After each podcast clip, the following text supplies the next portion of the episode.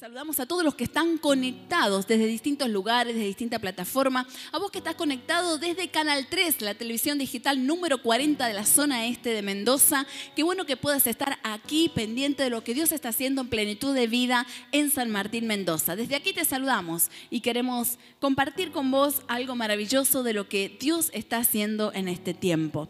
El mensaje de hoy se titula y comienza llamándose Recibo mi milagro. Así que yo te animo a declarar con fe esta palabra yo hoy recibo mi milagro. Eso que Dios ya preparó es soltado y nuestra fe crece. No hay mejor regalo de comenzar este 2022 con el desafío de romper con lo que está limitado en nuestra fe para crecer a otro nivel. Quizás vos me digas, yo soy una persona de fe, tengo fe Buenísimo. Qué bueno que tengas fe. Vamos a desafiarnos a crecer a otro nivel de fe para tomar las cosas que Dios preparó. Es importantísimo si quizás vos digas, yo la verdad no tengo fe, no conozco al Señor. Bueno, este es el tiempo en donde la fe viene a tu vida, se rompe toda incredulidad y vamos a tomar lo que Dios tiene preparado para cada uno de nosotros. Una de las cosas que me impacta mucho un libro que volví a leer, se llama Mensajes desde el quirófano y está escrito por el pastor Roberto Beretta. Él es nuestro pastor, es nuestro mentor, es la persona que realmente nos adoptó como hijos espirituales y como padre espiritual nos impactan, él y su esposa, su familia, sus vidas, nos mentorean en nuestro matrimonio, nos guían en las decisiones que tomamos en nuestro ministerio. La verdad que son personas que admiramos y realmente es maravilloso poder ver sus vidas y lo que ellos viven en el Señor. Pero en este libro, en el 2012 escrito, Mensajes desde el quirófano, él relata algunas cosas impactantes que le tocaron vivir. En el 2011 tenía una agenda muy completa, estaba dirigiendo en ese momento evangelismo de cosecha a nivel internacional, eh, el ministerio, director de, de la Fundación Manantiales de Vida, con muchas con muchas tareas y una agenda muy llena y va al médico para hacerse unos controles de rutina. Cuando se va a hacer los controles de rutina, le diagnostican que tiene un cáncer en las vías biliares. No se lo imaginó, o sea, de un control de rutina surge una serie de estudios que comienzan a hacerle y unos preparatorios para lo que va a ser una cirugía muy importante, muy grande, con realidad, con la realidad de que quizás había muchas complicaciones, no había un buen pronóstico. Y en ese momento él tuvo que, dice, cancelar toda su agenda todo lo que tenía planificado se trastocó, o sea, todo se frenó en ese momento. Lo único que le quedó en la agenda era prepararse para ir a la cirugía. Recuerdo que en ese año nos activamos todos para orar, su iglesia ahí en Godoy Cruz, Mendoza, nosotros aquí clamando, intercediendo, y realmente tenía que ver un milagro de Dios para poder salir de ese cáncer y de la realmente lo complejo que era esa operación en medio de esa situación, en medio del quirófano, es donde él relata que cuando vos estás ahí, en un quirófano, en una situación tan complicada de salud, en donde él dice que recitó el Salmo 23, se durmió sin saber si iba a volver a despertarse o iba a ver algún familiar. Pero que en medio de esa situación, lo único que le quedaba era la presencia de Dios y algo que nadie le podía sacar era la fe que él había adquirido y trabajado en el Señor. Realmente muy impactante y damos gracias a Dios porque si bien fue muy compleja la operación, hasta en un momento eh, realmente Dios le devolvió la vida, eso fue realmente lo que sucedió en un momento de, de la cirugía, él volvió a vivir, volvió, escribió este libro que se llama Mensajes desde el quirófano para poder animar a gente que atraviesa crisis profundas. Y desde ahí quiero tomar dos frases que él dijo que a mí me impactaron mucho. Él dice una frase en su libro, los momentos más difíciles son los más oportunos para esperar lo sobrenatural. Si vos me decís, estoy en una situación que no tengo trabajo, una situación de problema familiar, respuestas que no llegan, situaciones que están trabadas, situaciones complejas en mi salud, situaciones de incertidumbre, bueno, es ahí, en esos momentos más difíciles, en donde son los más oportunos para poder recibir ese milagro de parte de Dios. Poder activar la fe a un nivel en donde creemos que Dios puede intervenir en nuestra realidad limitada y traer algo que no esperábamos, abrir caminos donde no lo hay, comenzar a moverse en favor nuestro. Y es lo que él experimentó frente a un diagnóstico negativo de muerte, poder ver que Dios tenía vida, que hoy una década después seguimos disfrutando de la sabiduría que Dios depositó en ese siervo de Dios, que Dios siguió brindándole todo el tiempo que él ni esperaba tener. Pero otra de las frases que me impactaron de este libro, cuando él dice, nuestra fe no es negociable. No podemos negociar nuestra fe. ¿Sabes que hay gente que negocia su fe? Hay gente que dice, Señor, yo te creo, pero si me respondes. Señor, yo te sigo sembrando, pero si yo veo esto próspero económicamente. Señor, yo voy a la iglesia, pero si tengo tiempo. Señor, yo te sigo, pero si tal situación se da en mi vida. Hay gente que negocia su fe frente a un montón de situaciones. Y él dice, nuestra fe no es negociable. No es necesario tomar tiempo para evaluaciones. Es tiempo, y escucha esto, de expresar convicciones. Es el momento de crisis donde vos empezás a expresar esa convicción interna. En donde vos decís, estoy en un momento de crisis, pero creo en el Señor. Tengo una situación compleja, pero suelto una palabra de fe. Estoy en un momento difícil, pero nada me va a robar mi fe en Dios. Nada me va a llevar a cuestionar que la presencia de Dios está conmigo en todo tiempo. Nada me va a llevar a alejarme de Él. Nada va a dejar que deje de congregarme, de buscar de Él y de crecer, porque sé quién es Dios y que el Señor está conmigo. Si hay unas cosas que es poderosa en esta iglesia es ver tanta gente que a través del tiempo perdura, que conoce al Señor y escuchamos esos testimonios que escuchamos recién como Mari que dio gracias por la intervención de Dios en su nieta, Mari también que se llama ahí, dio gracias a Dios por la intervención de Dios en su economía, Fernando que daba gracias a Dios por lo que Dios hizo en este tiempo, ver gente que con el tiempo perdura sabiendo que situaciones difíciles pueden venir pero la fe no se negocia. Cuando creemos en el Señor, las convicciones internas en medio de los problemas es ahí donde las expresamos y creemos en el Señor. Ahora yo quiero compartirte una historia bíblica que me impacta, que está en, en Mateo 21, 18 al 22 un momento en donde Jesús comienza a caminar con sus discípulos y sucede uno de estos milagros que son considerados los más raros en la Biblia.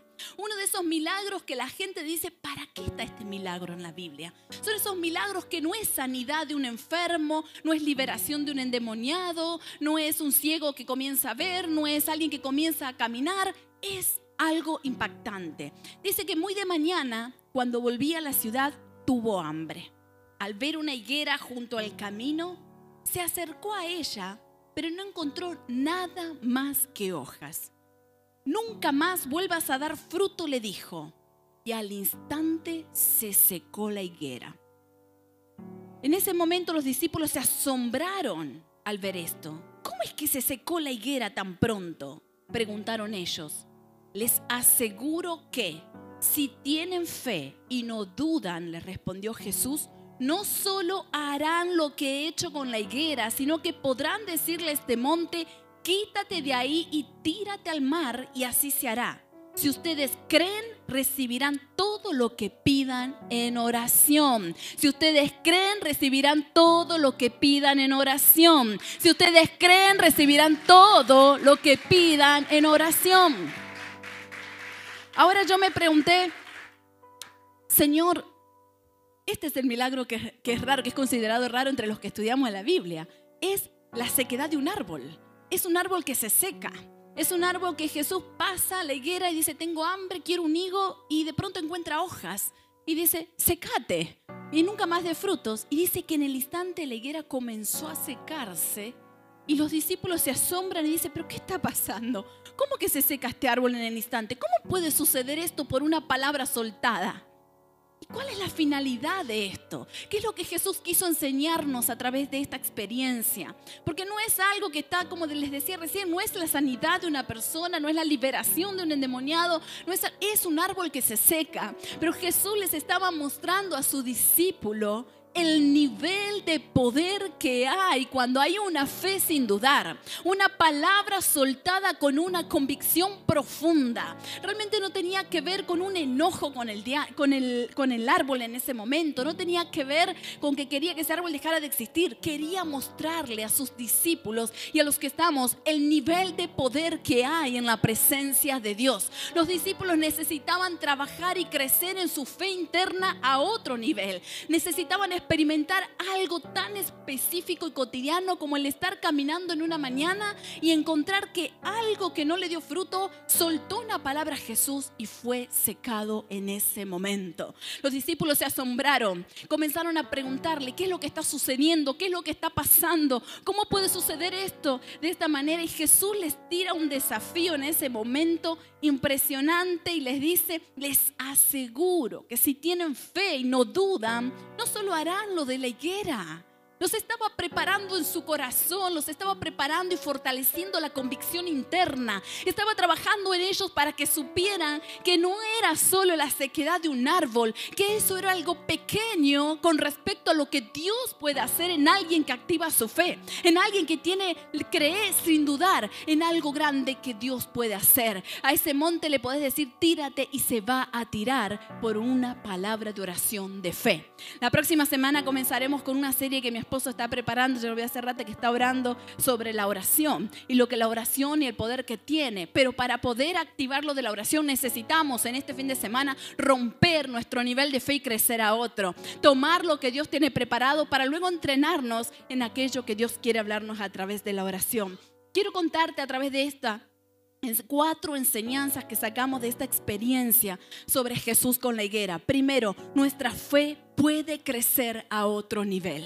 Los discípulos habían visto lograr de Dios hasta un nivel, pero acá estaban realmente desafiados a crecer a otro nivel, a ese nivel que a través de una oración sin duda hace que nada mueva tus convicciones. Ese nivel de fe en donde ya nada te enoja, donde no te enojas con personas, no te enojas con una iglesia, no te enojas con Dios, no te enojas con circunstancias. Es un nivel de fe que es inamovible, un nivel de fe que te lleva a abrazar lo que Dios tiene para tu vida y vos seguís adelante creyendo en el Señor. Cuando un nivel de fe llega a ese punto en donde tus convicciones permanecen firmes, es ahí donde Dios puede obrar y soltar cosas mayores sobre nuestra vida. Eso estaba haciendo Jesús con sus discípulos. Estaba trabajando con ellos y diciéndole, así como esa higuera en un instante se secó por una palabra soltada, eso puede producirse cosas mayores si ustedes creen y no dudan. Entonces algo poderoso está sucediendo y declaramos en esta tarde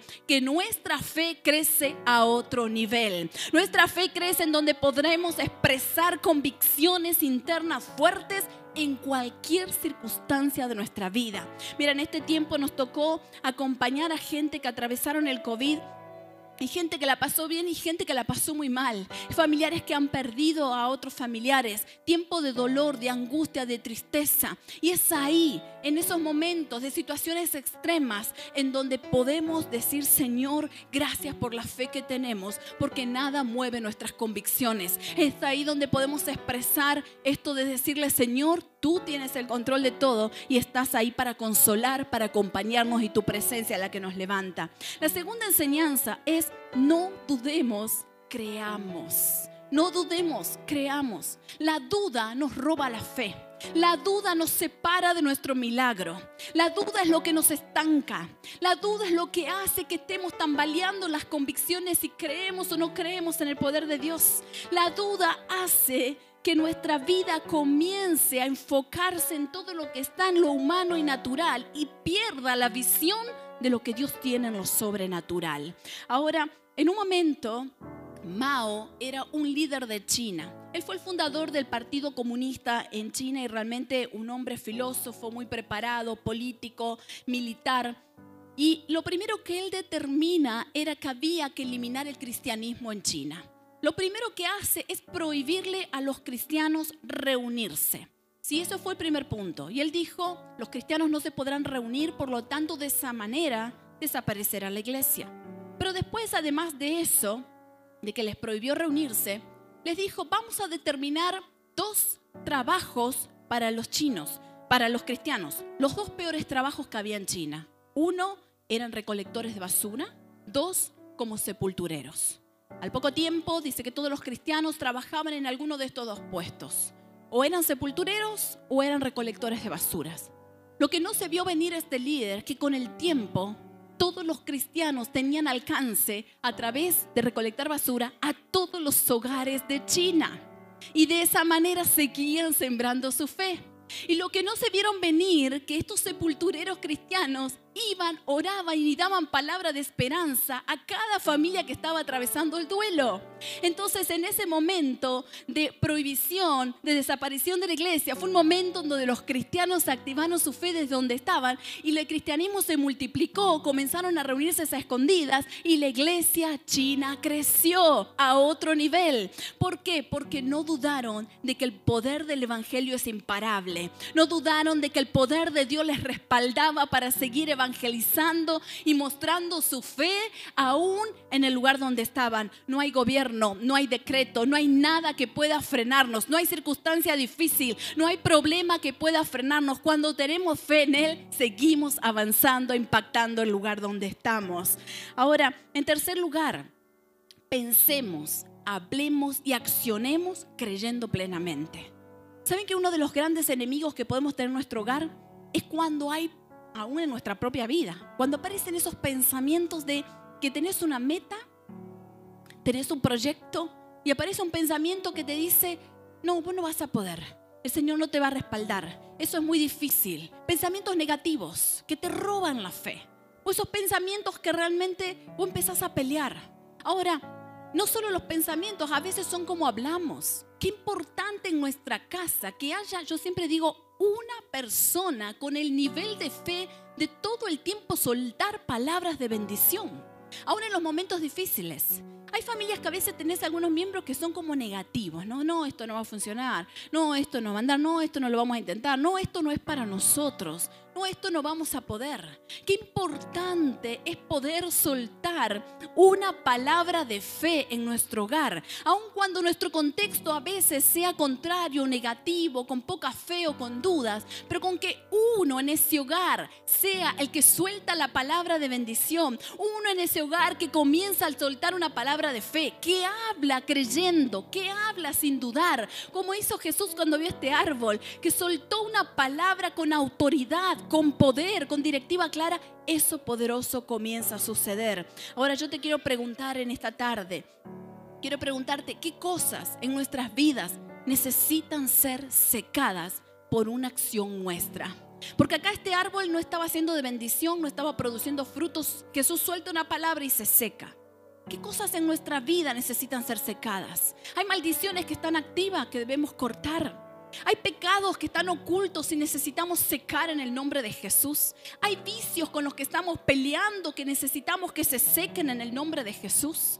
¿Qué cosas necesitamos decirle, Señor, en tu nombre? Esto no es de bendición a mi vida.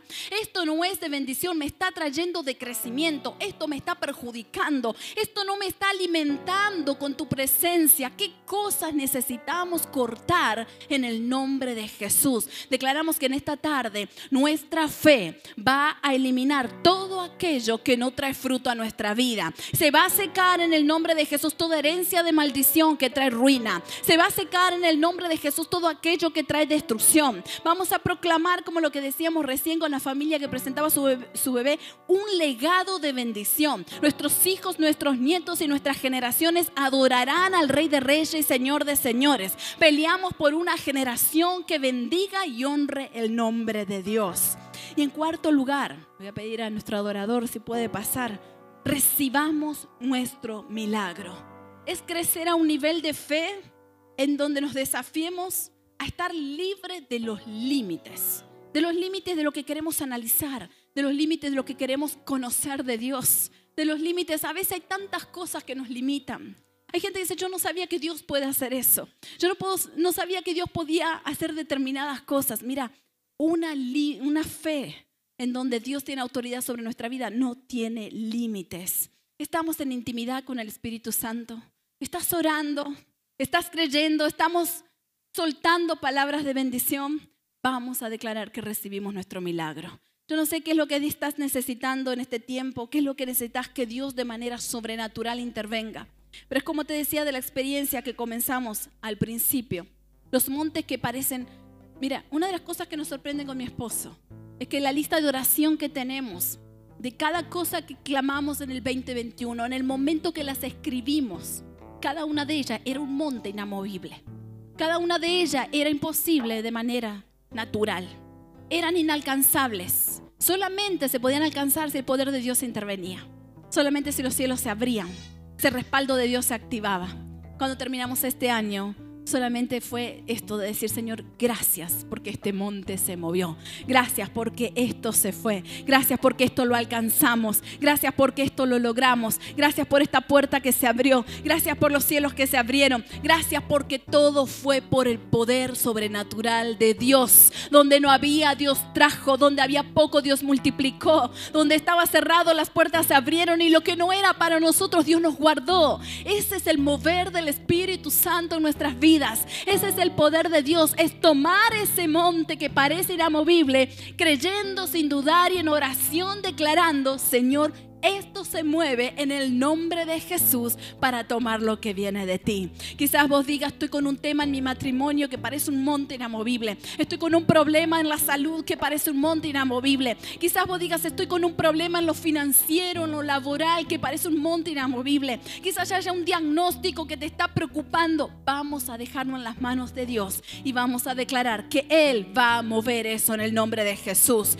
En el nombre de Jesús se va a secar todo aquello que no produce frutos en nuestra vida para que venga el poder de Dios activado. Ponete de pie en este momento, vamos a orar juntos, vamos a proclamar milagros de Dios. Vamos a declarar que esos milagros son activados. Para aquellos que están conectados a través del canal, los que están a través de YouTube, de las diferentes plataformas, yo te animo a creer que Dios puede ser algo grande. Si vos estás creyendo a través de la pantalla, Dios puede hacer algo maravilloso en tu vida y en tu familia. Hemos recibido testimonios una y otra vez del mover de Dios de una manera maravillosa para los que creen. Yo quiero orar primero por aquellos que están conectados, para luego orar por milagros para los que están aquí presentes. Señor, en el nombre de Jesús, queremos proclamar que hay, Señor, poder tuyo que se activa sobre cada uno de los que están conectados en este momento. Señor, hay un nivel de fe que ahora estaba limitado y se rompe para crecer a otro nivel. En el nombre de Jesús, soltamos ese decreto profético en este momento. La fe crece a otro nivel. Los límites desaparecen en el nombre de Jesús. Y Padre, soltamos esta palabra. Los que están conectados, que tienen problemas, dificultades, enfermedades, situaciones de aflicción, preocupaciones, Señor, cargas pesadas, ahora en el nombre de Jesús se suelta una unción de milagros que comienza a obrar en favor de tus hijos, de cada uno de los que están ahí levantando sus manos, orando, creyendo, no dudando. Padre, declaramos que es tiempo de puertas abiertas. Señor, hay cánceres que se secan en el nombre de Jesús. Hay enfermedades que desaparecen en este momento en tu nombre. Hay maldiciones que se rompen por la fe de alguien que está conectado en este momento. Padre, proclamamos que hay fuentes de trabajo que son activadas en este tiempo para algunas familias que necesitan más incremento económico. Padre, en el nombre de Jesús declaramos una unción sobrenatural sobre todos aquellos que están conectados. Espíritu Santo, muévete con poder en el nombre de Jesús. Gracias por lo que estás haciendo y gracias por lo que vas a hacer en el nombre de Jesús. Amén y amén. Aquí me despido de todos los que están conectados de manera